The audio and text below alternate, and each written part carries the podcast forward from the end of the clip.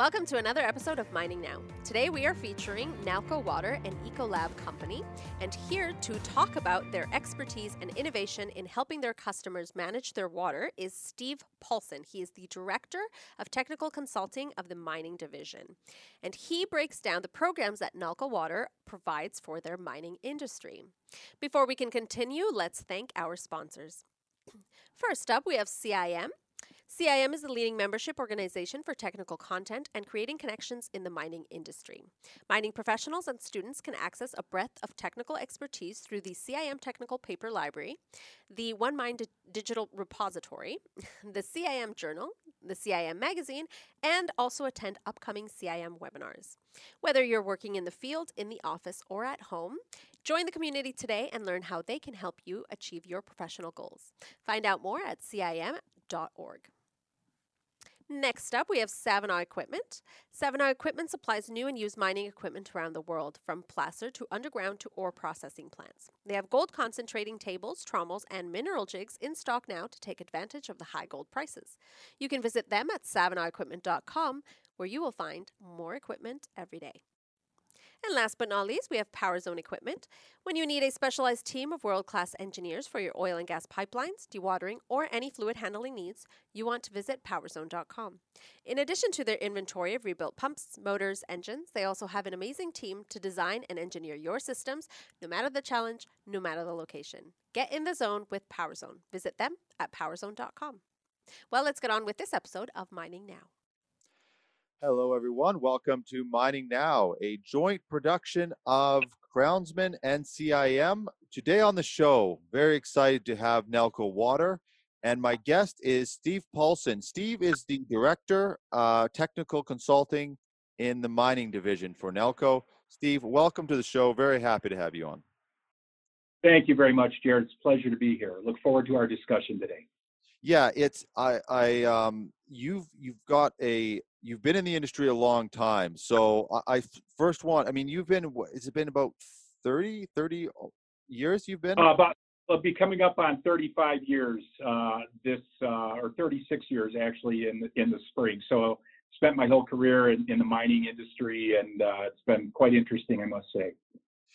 Um, I want to. I mean, of course, we're going to talk a lot about. Um, we're going to talk a lot about Nalco Water and some of the projects. Um, being a global company, I mean, we're going to cover from Australia to Saudi Arabia. So there's, a ton um, that we're going to cover in the show.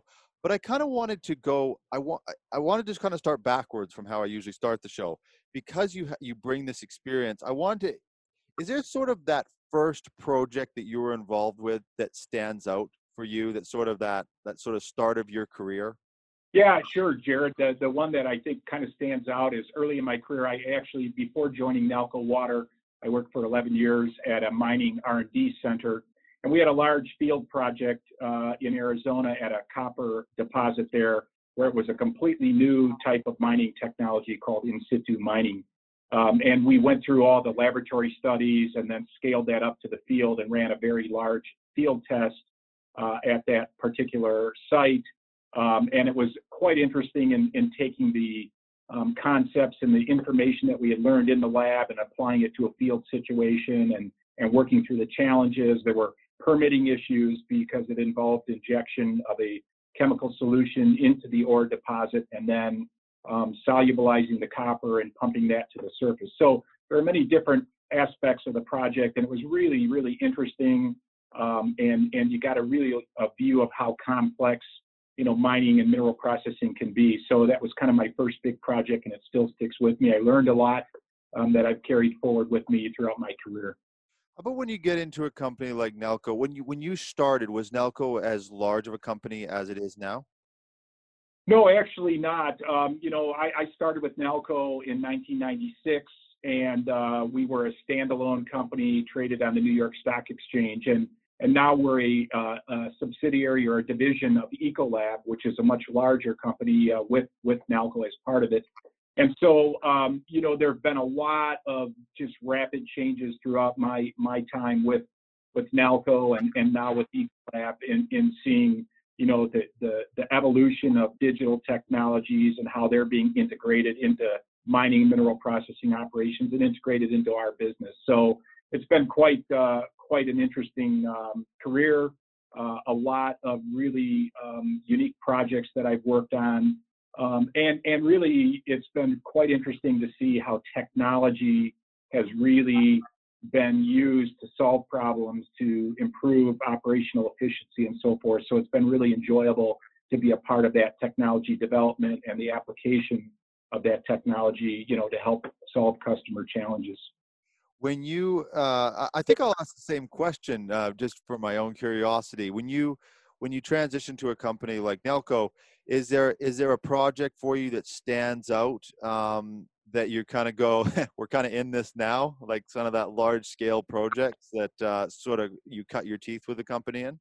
Yeah, yeah. You know, we we we made an entry into uh, one area of mineral processing uh, called froth flotation, um, and we really had a kind of a minor presence, and we really decided that was a good growth opportunity for us. So we partnered with a startup company that was based in Arizona, um, and we worked with them on some new technology. They had some patented technology, and we ultimately acquired that company and then brought that technology to the marketplace. So it really was a, an opportunity again to you know be a part of something kind of from from the ground up right and and and we um, have have really kept our focus on that over the years and it continues to be you know a large uh, part of our of our growth plans going forward. So that's a, that's a project that I really um, have uh, um, drawn from a lot on my career over the years because there there were like like the previous project that I mentioned there are a lot of different aspects to this as well as taking some you know some some technology that had not been used before and and taking it through scale up and commercialization. So really interesting project uh, that's that's also stuck with me. I wanted to i, you know you i a lot of Nalco is one of these companies that people uh, within the industry they know what Nalco does um, on, on a, at very least on a high level, and and I and myself similar that I, I knew what they did, but it's there's there's such a there's that chemical and chemistry component of the company. So I, and I want to go into some of the you know tailings management, foam control, you know the you know the services that you're providing, but I want to sort of take that that inner look at the company. What what are they providing? What is Nalco's sort of what are they offering to the industry on a holistic level? Yeah, so really what we are doing is we are trying to help our customers solve problems, overcome challenges, and, and really just improve their overall efficiency and productivity of their operations. And so how we do that is is with a combination of things. We we typically have a chemical component, so we're using some type of, of specialty chemistry, and we're combining that with the knowledge and experience of our on-site sales engineers to understand completely what the customer situation is, what their constraints are, what their objectives are. And then we're supporting our on site sales engineers with our technical support team that I lead, um, which are highly experienced uh, uh, uh, folks that have been in the in the industry for a long time, and and then we're also augmenting that with um, with uh, monitoring and control technology and automation and things such as that. And as I said before, we're now starting to integrate digital components into that offering. So it's really, it's not, we're not just supplying the chemical, we're really supplying the knowledge of what's the right chemical, where do we apply it, how do we get the best utilization of that chemical, with the overall goal to develop a better end result for our customers, whether whether it's a copper producer or an alumina producer or a gold producer. You know, we we've got a very extensive range of programs and experience that we bring to try to deliver, you know, an optimum result. Is is most of this type of stuff, Steve? Is it um, like I know in the agriculture sector, I mean, there's a lot of patenting when you're when you're dealing with any anything sort of chemical or combining different chemistries and things like that. I'm, I'm not I can't even speak the language properly, so forgive me. Um, but um, the is a lot of this type of thing is is it patented and over the years as it develops, a, a company like Nalco will continue to patent these these chemical compounds and things like that. Yes, absolutely. You know, we we have a uh, we have a dedicated R and D team in the mining division, and then we have a, a broad R and D team across the entire corporation. And we draw we draw on some of our anchor teams like our polymer anchor team or or other you know water anchor teams to help us come up with better solutions. But yeah, a part a big part of our of our success over the years and our future growth plans is to continue to develop new technology, better technology um, that helps our customers in their processing of ore or in the or in the mine itself. But really, it's a key part of, of what we do, and and that's been you know how we've continued to grow and evolve as a company is using that innovation and new technology as kind of our our benchmark, and and then augmenting that with uh, the expertise that we have of our people that are on the site and developing a really thorough understanding of what exactly it is that our customers are trying to achieve, what's getting in the way of those objectives, and then how can we help using technology and using innovation to help get them where they want to go. I want to transition because now that you've set that up, which was was very helpful for me. I mean, of course, we do some prep before this interview, so I start to gain an understanding of the company. So, and I really wanted to sort of lay that groundwork before we move into where you actually specialize in the mining industry. And it, it's quite a list, so you know it's okay if we miss a couple. But can you sort of? I want to do it in. I want to list off um, a few of the uh, of the streams that you're in and then I kind of want to talk about, and then I want to drill down into the different types of mines that you're operating in. So first off, can we go over, Steve, these just sort of the streams uh, that you're offering within the mining sector? Yeah, so we, you know, most of our, we, we, we have a lot of our business in the mineral processing plants. We have some applications that are actually in the mine itself, but a lot of the uh, work that we do is in the mineral processing plant. So if we start at the mine, you know, a lot of the issues related with mining and transport and handling of the ore or finished products for that matter have to do with, um, you know, materials handling issues. It might be dust, you know, it might be haul road dust in the mine, or it could be dust in a crusher. Um, it might be on the other end of the spectrum that, you know, wet ore um, is is difficult to handle and could create, you know, plugging of chutes and feeders and clogging and that type of thing. Um, and so on the mining side, we, we have a number of different programs like dust control programs or wet ore handling aids. In some cases, in the winter months, freezing is a problem and wet ore will freeze, and so it's difficult to unload. So we have programs to make that ore, um, the handling of that ore, uh, or coal in some cases, make it more um, uh, practical in the cold winter months. So on the mining side, we have we have programs more focused on materials handling. Then when you come into the processing plant, you know there's a lot of different types of processes used to convert an ore into a intermediate product like copper concentrate, which then would go to a smelter and a refinery to convert it to finished, you know, high grade copper.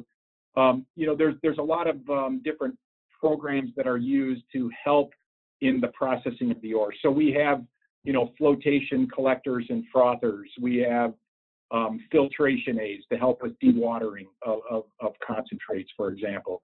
We have um, um, products for thickening and clarification. Mineral processing is very water intensive, and so a lot of that water is recovered and reused in the process, and that's becoming increasingly important.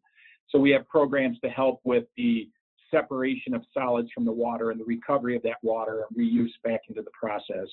Um, a lot of these processes are conducted at uh, very high or very low pH conditions. And so at a high pH range, you can get a lot of mineral scales that are forming. So we have programs to help with reducing or eliminating scale formation in the processing plant. In some cases, you have very low pH conditions, which create um, other types of, of issues. So we have different types of additives to help in those types of programs, like, like corrosion inhibitors, for example. So there's a lot of um, programs used in the processing of the ore, and then there's some specialty things. So in, in bauxite processing, um, they, they reprecipitate the alumina trihydrate, and so we, we provide crystal growth modifiers and hydrate classification aids. Um, in some cases, foaming, excessive foaming is an issue. So we have a, a number of different anti-foams and defoamers. So really, you know, at every step of the process, there are typically some challenges in, in, in the processing. And so we have developed over you know, the many years that we've been focused in, in mining mineral processing, we've developed a very wide range of programs to help alleviate those, you know, bottlenecks or those pain points within the customer's operation. Well, you, you mentioned the word programs a couple times. So when Nalco Water is, I mean, obviously there's a huge documentation um, component of everything that you're doing. Um, is it when you say a program? How, of course, you're. I mean, you're, you're dealing a lot with with chemicals and data analysis and things like that. So it's nothing, of course, is physically plug and play. But when you go into a mining operation and then there's the float cells and the slurry and the going through the chutes and dust and all these different layers is it how do you even get to the point of knowing which program to plug in? And i know that's a big question steve so, uh, you know but yeah. No just, no i think it start at that scale? Yeah great question jared and when I, when I say program what i mean by that is you know as i mentioned before the chemical is just one component, right? When we talk about a program, it's selecting the right product, it's knowing where to apply that product to get the best outcome. It's the equipment or the feed system on how you apply that product, you know, and, and then it's and then it's making adjustments after you get it applied to help to optimize it. So that's this kind of program approach. It's not just dropping off the chemistry and delivering it, and then the customers on their own. It's really being heavily involved in how do we apply it, how do we get it optimized, and then if something changes, which is very common in mineral processing operation, if a change occurs, how do we react to that change? What do we have to change in our program to still deliver an optimum result? So we um, we that's when when I speak about program, it's kind of taking that holistic approach and looking at the chemistry, how it's applied, where it's applied, and those types of things. And then, you know, your question around how do you even know where to start, right? Well, we've we've got decades of experience in mineral processing, and so we and we've got a global network, right? I, I lead the technical support team globally for the mining division, so we draw upon that global team, and and we've seen just about everything, and so. When we're when we're presented with a challenge, a particular challenge at a customer's operation, oftentimes we've already encountered that somewhere else. So we know where to start. You know, we may we may meet, be able to narrow 30 products down to three, and then and then we do our, our our test work at the bench to identify okay which of those three should we start with. So we draw on that experience, and and if it's something that we haven't encountered before, then that's where we interface with our with our R&D team to say, hey, look, we've got we've got a customer challenge here we don't think we've got something existing that will help us to to address that and, and to overcome it. So that's where we might um, open up a new research project to develop something that would be a good fit. And we've got many examples of that over the years as well, where a customer brings a challenge to us, and then we've gone and, and developed a solution that's resulted in a, in a good uh, overall outcome. I want to talk a little bit about the challenges, Steve, because these the the industry on a global scale, there's some similar challenges. I mean, you've got you know things like environmental um, license to operate, water, these types of things. I mean, these these are at the forefront in I, I pretty much every area of mining. And I and I want to. Can you talk a little bit about those challenges just from from the perspective of Nalco Water and and how they're approached? Yeah. Yeah, absolutely. You know, we um, we have a, a, a, global presence, so we we operate in all regions. And, and you mentioned Australia, you mentioned Saudi Arabia, and and many places in between. So um, the challenges, you know, can be unique from site to site. They can also be unique uh, in one region versus the other and and they can be unique uh, from from you know a seasonal perspective that in the hot summer months there are some challenges that may not be present in the in the rainy times. So there's some there's some unique challenges but then there are some overarching you know uh, challenges for the industry that that cut across um, different segments that cut across different geographies and you touched on a couple of those that you know as i mentioned before mineral processing is very water intensive. So the availability of sufficient water is critical and also water of, of the right quality to use in the process. So, um, and, and that's going to become increasingly um, challenging in the future. And, and, you know, Ecolab and Nalco Water has really committed a lot of resources to address future challenges in water. And, and I think that's a common theme that runs across many different mining operations and segments and corporations are, you know, how do they get enough water um, to be able to supply the mineral processing plant?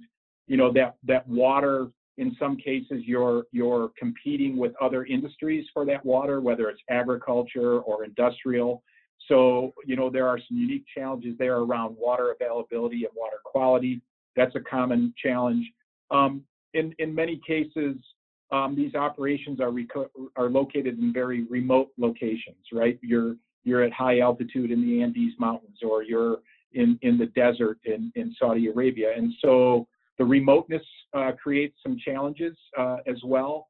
Um, and then also, you know, oftentimes when a mine opens, they begin uh, processing the highest grade material, you know, and over time as that as that um, life of the mine is is maturing, the ore quality is is getting lower, the grade is getting lower, and so that creates new challenges in processing on, you know, how do you best uh, maximize recovery when you're in high clay ore or when your head grade is declining over time oftentimes that requires to expand your capacity or expand your throughput.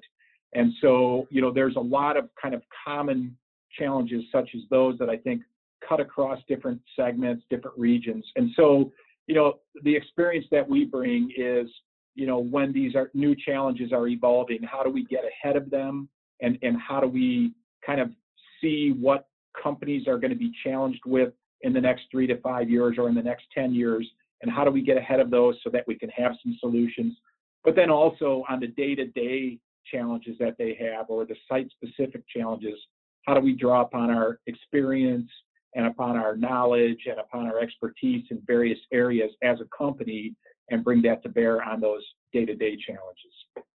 You mentioned about, you know, uh, water is, I mean, because of your processing, it's so water intensive. It's it's sort of that underlying challenge are are those is it more of a challenge than it was 20 years ago because and i you know, of course i'm not going to ask you to pull a study out. I'm sure the study's been done somewhere but um I mean, on average our mines are they um, are they just operating at a lower grade now? Um, are there more just more environmental constraints? Is it is it noticeably different? Because you've been in the industry for long enough to know.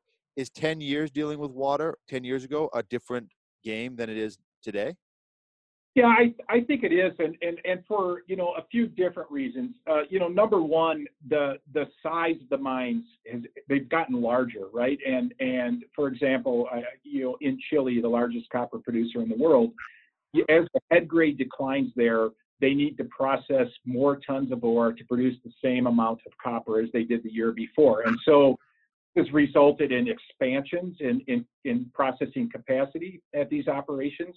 Some, some operations undergo, you know, a phase two expansion, a phase three expansion, so they're putting more tons of ore through to produce the same amount of copper in some cases, and so that requires more water. So I think as um, as these operations have gotten larger, as head grades have declined, it requires more water. So I, I think that's that's the first thing you touched on another is the environmental controls. You know, I, I think over time, environmental restrictions have gotten more um, more strict, if you will, um, and so customers have had to evolve and and and um, and kind of develop new ways on how they meet those environmental um, um, regulations that are that are put forth. Um, so I, I, think that's something that's changed over time. I think there's, as you mentioned, you know, this license to operate. I think mining companies have definitely, you know, seen the need to um, develop sustainability programs and and and and things such as that. So most of the mining companies they'll have a, a sustainability department and, and it's part of their strategy on how they're uh, what they're doing to to conserve water, to reduce environmental impacts, and, and so forth. So I think there has been a lot of changes over time, and and I think uh, I'll, I'll, there'll be more changes, of course, coming into the future. And um, it, it's it's just kind of the the evolution of, of the mining and mineral processing industry, if you will. But I think that's that's one of the key things um, that that we as a as a supplier to the mining and mineral processing industry need to continue to do is is like I said before to foresee what's coming in the future and to make sure that we can develop technologies that will help to address some of those uh, future challenges that our customers will be facing. Yeah, it's, it's very well said, Steve. I, um, the the joy of uh, me doing this show is I get to sort of live vicariously through all these companies until the day. So I'm I'm going to keep throwing it out there until a company takes it out. Until a company takes me to just tour around with them and do shows at all these different sites. I have to just live through you. So okay. I want to bring I want to bring out a couple of examples um, because these um, you know you uh, I, I want to actually uh, bring it into a real world scenario. So, is there a couple examples that sort of stand out to you um, where there's a very specific challenge that uh, that a mine is facing, and and then you and Nalco Water has come in and being able to solve it, and then sort of walk through how that challenge was met and and the solution that that come out came out of it.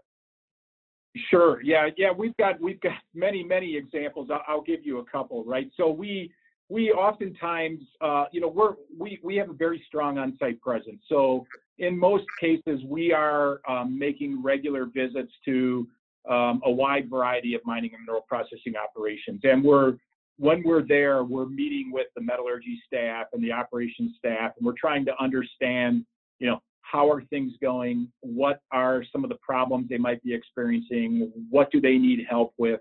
What is it that they're trying to achieve but they can't get there?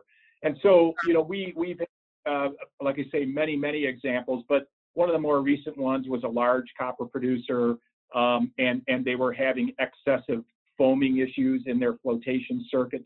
Um, and so we initially provided an anti-foam to help to control that foam so that they could maintain production levels. But really, it was not just trying to address what was occurring, it was trying to get to the root cause of why that was occurring. And so we did a very comprehensive study where we went in um, and we looked at the flotation circuit very closely. We took a look at the uh, collector and the frother being used. And then we were able to go back to the lab and do some studies and then ultimately develop a new frother formulation that resulted in a significant significant improvement in in the in the handling of, of the foaming issue. And so uh, it, the program was implemented and, and, and there was a very good improvement. So that's one example. A second example is, you know, a, a phosphate producer in the Middle East. Um, and uh, they, of course, it being in, in, in the desert area, it's very um, um, sensitive on, on how much water they're using and water availability. And so we went in and we did what we call a total plant assessment. We went in, we looked at all the water being used throughout the entire facility. And oftentimes there's different unit operations. So you've got the mine and they're using some water, you know, maybe for road dust, for example. And then you go to the beneficiation plant where they're actually floating the phosphate minerals and they use a lot of water there. And then that phosphate concentrate then goes to the phosphoric acid plant where it's converted to phosphoric acid. And then ultimately it goes to fertilizer production. So we took a look at the entire you know chain of operation and where all the water was being used you know the inputs and the output we looked at how much water was being lost to evaporation and what quality of water was being used for different types of applications there and we came up with a plan with some very distinct projects that could be implemented to help save water at that particular um, operation across the entire chain of the operation. So some of those projects are being implemented currently and, and are resulting in significant reduction in the total amount of water that's being used in that particular operation. So those are a couple of examples where you know we we go in and we develop a good understanding of what the current situation is. And and oftentimes I, I think you know that's um, something that that sets us apart is that we we don't want to go in and start advocating a solution right out of the gate. We really need to understand the entire situation Um, you know, anything that we're going to implement in one part of the plant, what would the potential downstream effects be? It's very important. We don't want to put something in early stage that's going to create problems later. So in my example, you know, we don't want to add something in the in the phosphate beneficiation process that's going to have negative impacts in the downstream phosphoric acid process. So it's taking a look at the entire operation and developing that understanding, and then from there going to say, okay, now we know you know what direction we need to go and then and then taking it step by step so those are a couple of specific examples um, and as i said we've got many many and that, that's really kind of our approach in many of these cases is to go in really understand what the current situation is understand where the customer wants to be and then how do we implement our technology and our people to help get them from point a to point b. What kind of I mean, not not to get too detailed, but w- what kind of team does it take? Um, you know, if you're you're sending a team to the Middle East and doing the whole process of a mine, I mean, is are we talking 50 people and there's there's all these tools and gadgets that you're bringing with you, or is it 10 people? Like, what what sort of scale? If it's if it's a larger scale mine, what what would it take? Yeah, so yeah, typically, you know, at most of the operations, there may be one or two sales engineers, and, and typically their background is in metallurgy or mineral processing or mining engineering or or you know they, they typically have some type of a of a science background um, because a lot of these mineral processing plants are very complex. They're you know it's involving you know flotation or or um, digestion of, of, of, of, a bauxite or a phosphate concentrate. So, you know, typically we'll have one or two sales engineers that are responsible for managing everything at the site, and they'll be supported by, in some cases, some on-site um, um, app, what we call application engineers, and these might be um, folks that have a really good background in equipment and, and electronics and so forth. So our feed equipment, they're maintaining that, they're calibrating it, they're they're checking to make sure everything is is going properly. And then if if um, if there's a, a, particular challenge or a problem, then we can bring in other resources like the um, technical consulting team that I lead that that have a lot of experience in many different plants uh, to bring some new ideas and, and some new approaches on, on how we can help to get things back to an optimum level. In some cases, we'll bring in uh, our R&D team. So we have many cases where our researchers will go out to a mineral processing plant so they can see firsthand what's going on. Um, if we've got a new program that we want to test, they may go out and do some testing there at the site. If we're going to run a plant trial of a, a, of, of a new technology, we oftentimes will have researchers there, the uh, technical consultants there. So we, we've got kind of a multi-level uh, uh, approach, if you will, and um, and on how we uh, help support our customers. And then, as I mentioned before, it's not just the mining team or the mining R&D team. We've got corporate R&D uh, resources that we tap into routinely to help come up with, with better solutions. We've got a uh, commercial digital solutions team, which is really focused on digital technology and automation and the like. So we've got a pretty broad network to draw on to help come up with a, you know, a customized solution that, that gives the desired results. I was something that's always sort of eluded me, and I just it's one of these things, and, and of course, we do more show, we'll bring in more people that that um, unpack it for us. But the flotation uh, part itself is always sort of I. I have a basic understanding. Obviously, there's there's chemical components within it that that separate out the the the product that you're wanting from the product you're. But but when and I and if there's an example of it, Steve, that would be helpful. Can you sort of yeah. go through when when Nalco water comes in and that specifically the flotation because it's it's one of these topics and I don't even know why it gets sort of breezed over. Um, we get a lot of talk about like you know the, the crushing down, we you know the the refining, all that sort of stuff, but the floats always sort of gets passed by. So can you sort of talk about Nalco Water's approach and sort of how it fits into the system?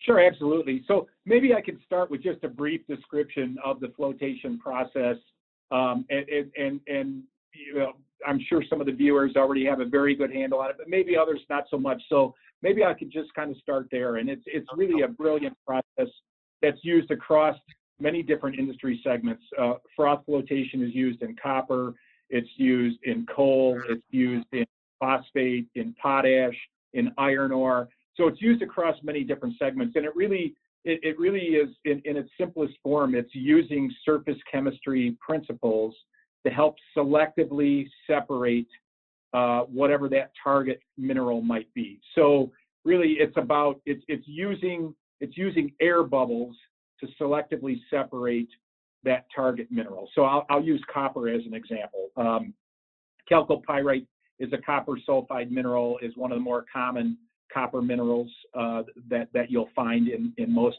um, operations. And, uh, and so it's basically adding a chemical called a collector that um, makes the surface of that chalcopyrite hydrophobic.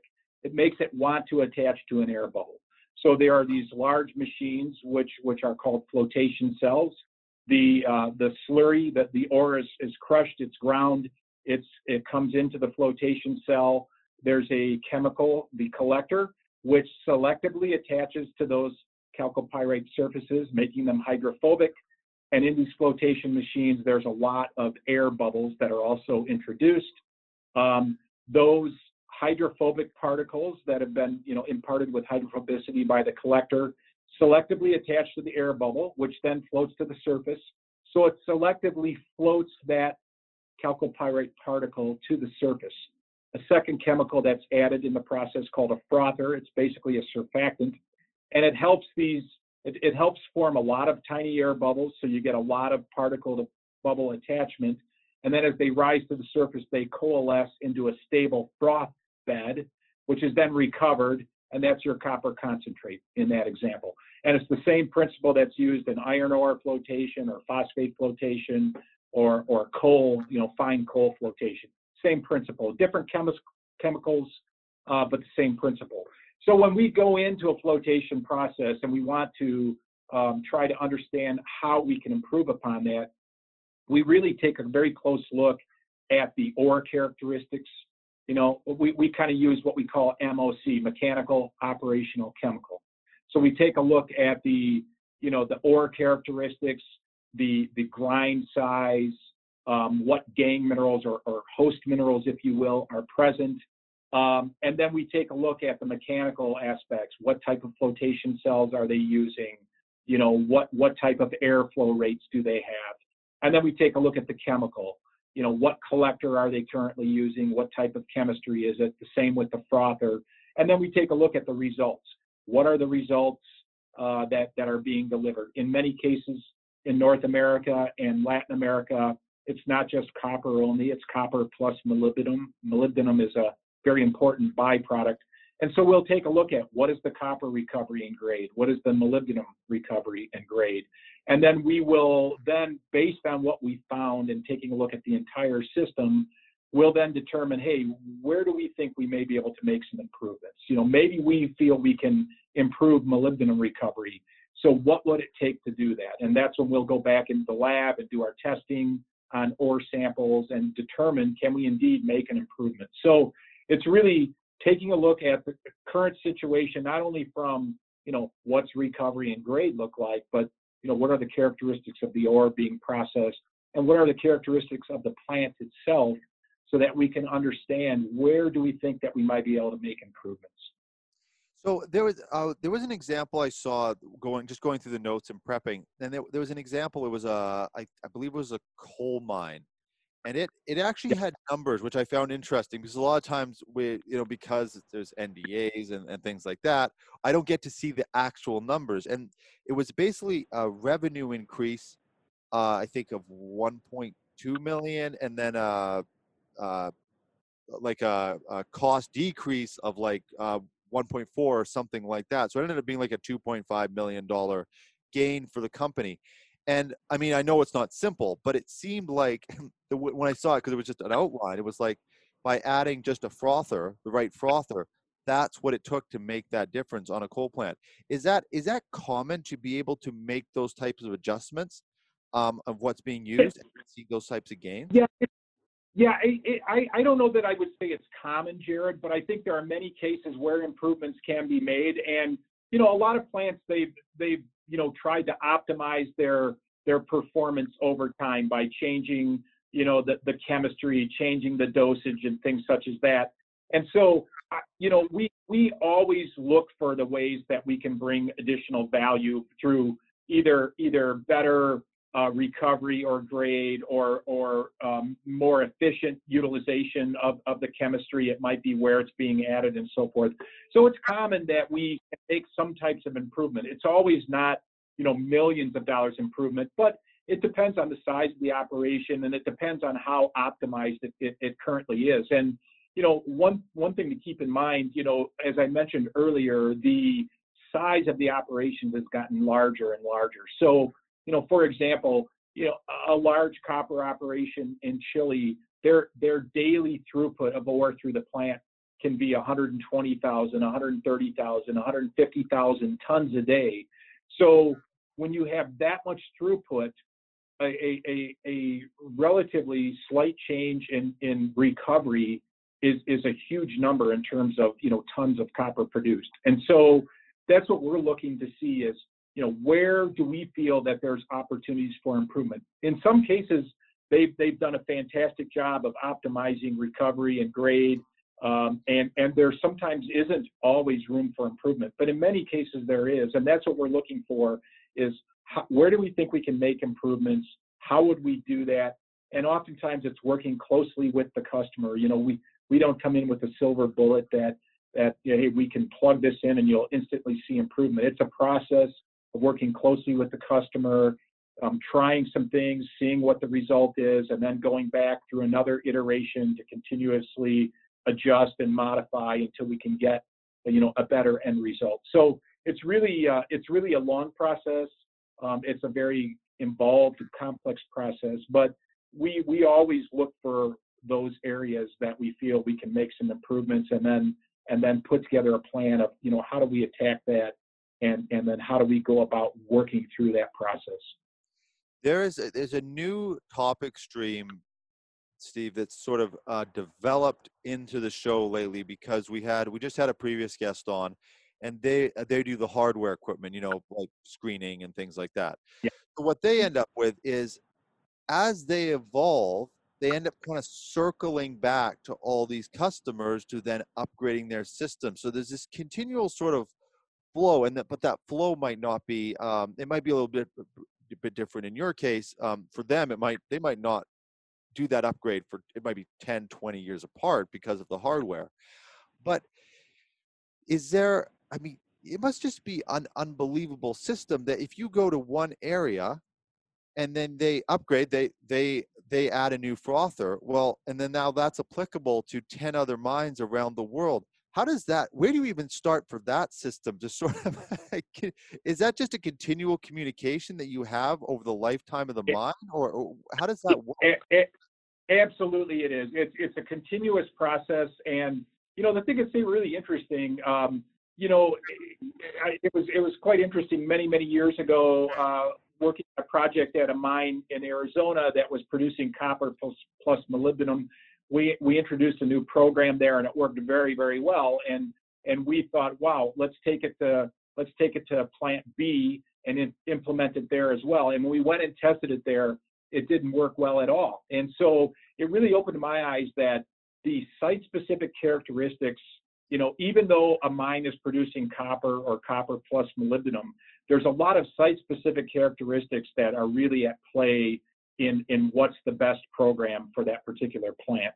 You know, the the the the ore characteristics and and and the gangue minerals that are present, um, the water chemistry and the water quality, they they have an impact. The type of equipment.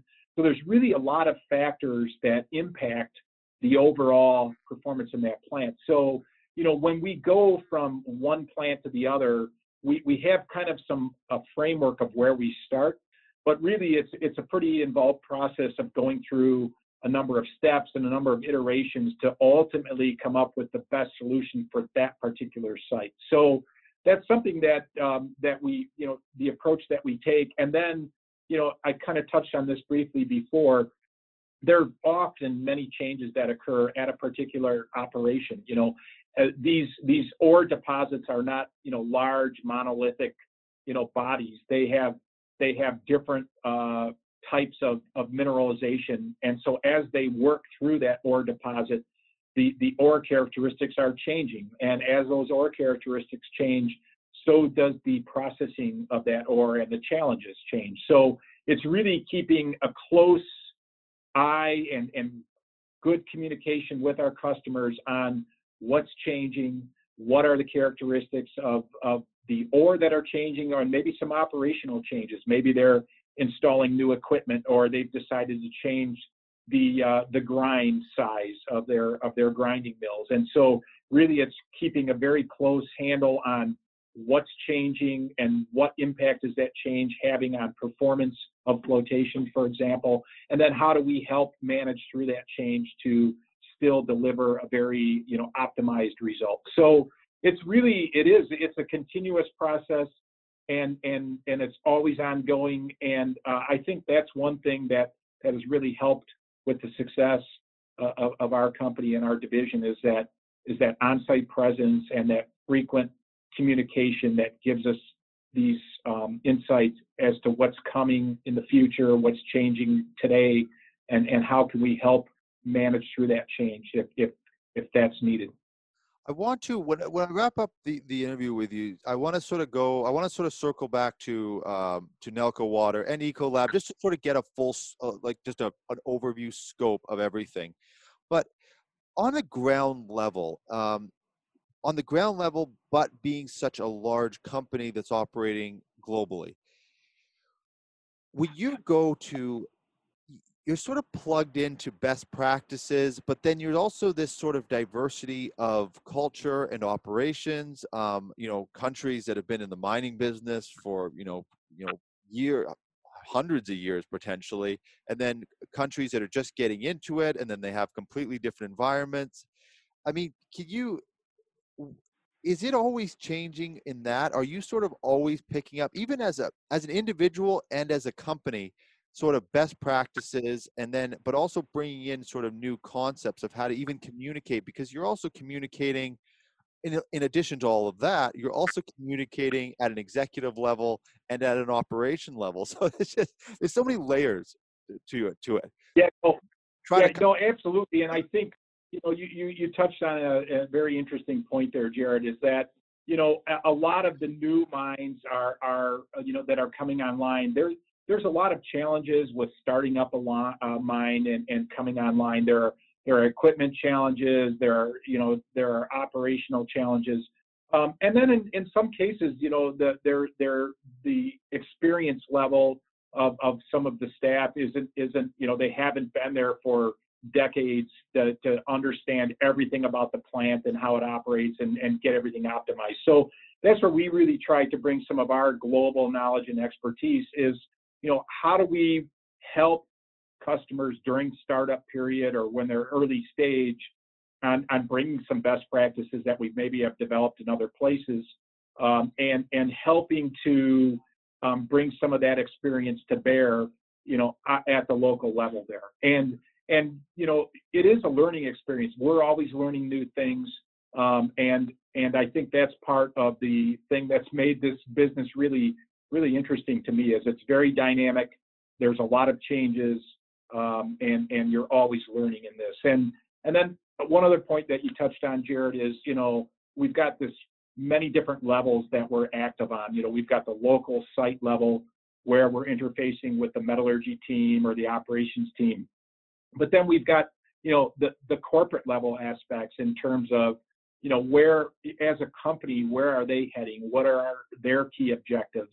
You know, what are their goals on a, on a larger level? So we've got we've got a team of of, uh, of senior salespeople called corporate account managers, and and they do a lot of that calling at the corporate level, and and have those higher level contacts where where they're getting information you know, at the corporate level on where a company is going and, and what are some of their broader goals and objectives. And then they also get information from our on-site people at each of the operations on what are some of the projects that we're working on and what are some of the things that that we've accomplished, you know, at a local level so that they can help to, you know, bring bring that um, um, in a summary fashion to to the people that they're uh, interacting with also. So it's a really um, it's a really kind of integrated network that we have, and and I think it's worked well. Um, and as I said, you know, we're we're always learning, but we we are always trying to kind of get ahead of things so that we can be more proactive than reactive. The the organization of it um, has it I mean, in in your your uh, has how long have you been with Nalco Water? That's been you said 30 years. It'll be I'll be uh, with Nalco Water coming up on uh, 25 years in, in just a few months. So Quite has, a long time.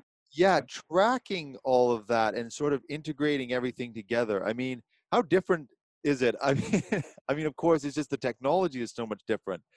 But I mean, when you started 25 years ago, did it? Does it ever? Do you sort of look back and go, "Wow, like this is this is what's happened in 25 years yeah it, it is i mean I, I do kind of look back to see how quickly you know things have changed and, and you know I, I think in this in this age i mean change happens even more rapidly and you know um, one thing i touched on earlier is you know integration of digital technologies. We're seeing mining customers you know incorporating all kinds of digital technologies whether it's whether it's um, you know autonomous haul trucks in the mine or remote operations centers where they're where they're running you know the mining operation or the mineral mineral processing plant from a remote location right? And and just the speed at which things change so you know we we definitely see that as as a big opportunity for us as well in you know how can we how can we use real time monitoring and sensing and digital technologies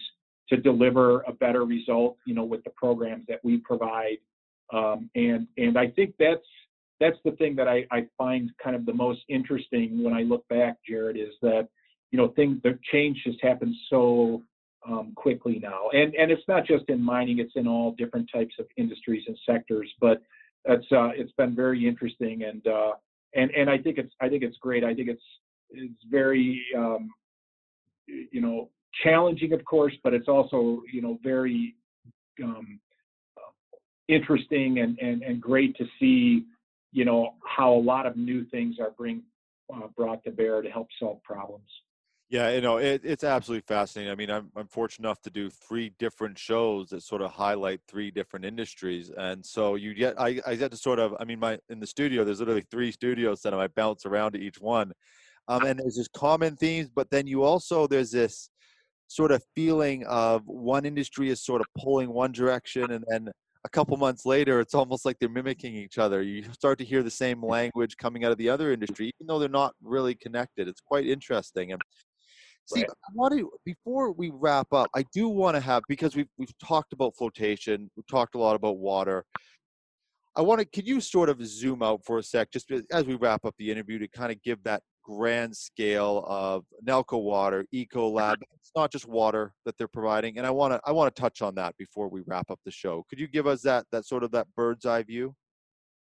Yeah, of course. You know, as I mentioned, you know, as a company, um, you know, we are really trying to address a lot of the of the challenges in water across a wide variety of segments. And you know, um, whether whether you're at a mineral processing plant or a paper mill or a steel making facility, or a food processing plant or you know a dairy or a brewery you know one common element that that cuts across all those different industries is water and you know water's critical to many of those if not all of those operations and so there's that common element that really um, cuts across all of our business units within Nalco Water is how do we help our customers manage their water resources more effectively? How do we help conserve water so that we can um, improve the availability of water in the future? How do we help improve the quality of the water um, that's being used uh, or quality of the water that might be discharged? So, you know, at a high level, it's really focusing on water availability, water quality, and then within, you know, each of the operations, how do we bring value to our customers? How do we help them you know, whatever it is they're producing, how do we help them do it more efficiently, more cost effectively, um, with, with lower um, um, capex, uh, with better safety um, conditions, and and and that's really also kind of a common thread, but it's unique to each industry segment. So you know, at a high level, um, that that's kind of our, our mission of our company. But we we really provide value in many many different ways across a whole range of different um, types of industries. Is there um, is there an industry that you would say if you were to rank them? Um, I'm not going to get you to do each one, obviously, but is is there an industry or a couple industries you think have the biggest challenge, either from the license to operate, water availability, you know, th- these things that you touched on earlier? Would it would, would mining probably have the biggest one, or or would there be another industry you think that would stand out as having that biggest water challenge? Yeah, I think I think mining is is right up there just because of the scale of the operations and um, and also you know the the deposits are where they are, right? So you know a paper mill, you know they use a lot of water, but they are typically located near bodies of water, so they have water to take in and, and, and use in the in the processing manufacturing of the paper. But a mineral processing plant, you know, you you you you have to go where the deposits are, and so um, you know, I think when when when I think about it from like an industry standpoint, you know, uh, copper uh, production is is the largest two countries in terms of production are, are Chile and Peru, um, both located in quite arid environments. So I think, you know, copper um, uh, uh production is going to be very dependent on on availability of water um, and having abundant uh, water to use. Another one that that comes to mind is is phosphate you know, production. A lot of phosphate production comes from Middle East and North Africa. Again, very arid regions. And so water availability, I think, is going to be a continuing challenge there. But we see it in other, um, you know, in other industry segments too. Um, you know, gold production in the Western U.S. or in Western Australia, um, or or bauxite production in Western Australia. You know, a lot of mining or mineral processing plants are located in arid environments, and there are some where or they have too much water and you have to discharge. But oftentimes it's it's arid environments, and so I think um, those are those are some examples where you know this this issue regarding water availability it's it's going to continue. It's going to become more important in the future, um, and and you know different types of water and different sources of water are going to need to be used uh, going into the future, and we we we think we're well positioned to help our customers manage through that. It's it's Nalco Water is a fascinating company. It's you know you pick we we and I, I am glad we did it this way because we really picked out a stream and and sort of unpacked it and probably could go even further. But uh, hopefully at some at some point we can look at some of these under, other streams, including the R and D. I'm sure that's a, a whole fascinating um, topic just in the type of R and D work that you're doing and collaborating with with different uh, operations around the world. So but um, but thanks for coming on, Steve. I, I, hope we I hope we covered some of the important topics that we wanted to this today because it was it was quite an interesting um, conversation from my perspective. Well, well, thanks, thanks very much, Jared. It was my pleasure to be here with you, and I hope we do have an opportunity to to dig into some other areas in the future. I think, as you could tell, I I really uh, really find this business just fascinating, and, and I'm very passionate about it. So I'd welcome the opportunity to to dive into some other areas at some point in the future. But I really appreciate the opportunity to have this discussion with you today. So thank you so much. You're very welcome. Thanks for coming on, Steve. Okay. Um, thank you everybody uh, for for watching that. That's um, yeah, it, it, happens quite often on the show. It's like you you roll back one thing and then you just want to keep going. So um, I tried to stay on uh, I tried to stay on topic there. Um, and uh, but but thank you for coming on and thank you everybody for watching the show. We we appreciate you uh, you know taking in all this content. We're releasing a lot of episodes. We thought, well, if we if we start releasing uh, two or three episodes a week, we'll, but we thought maybe we'd get less viewers. it's exactly the opposite. So thank you for recommending guests. Thank you for companies like Nalco Water for participating, CIM for supporting the show, our sponsors for for helping us fund it. Thank you. Keep watching, and we'll see you on the next episode of Mining Now. Thank you so much for watching. Please remember to subscribe to our YouTube channel and follow us on Facebook and LinkedIn. If you would like to be a guest on the show, whether it's Mining Now, Crownsmen Energy, or The Crownsmen Show, please contact us info at crownsmen.com. Thank you so much to all of our sponsors, and thank you to Nalco Water for joining us today. We will see you on the next episode.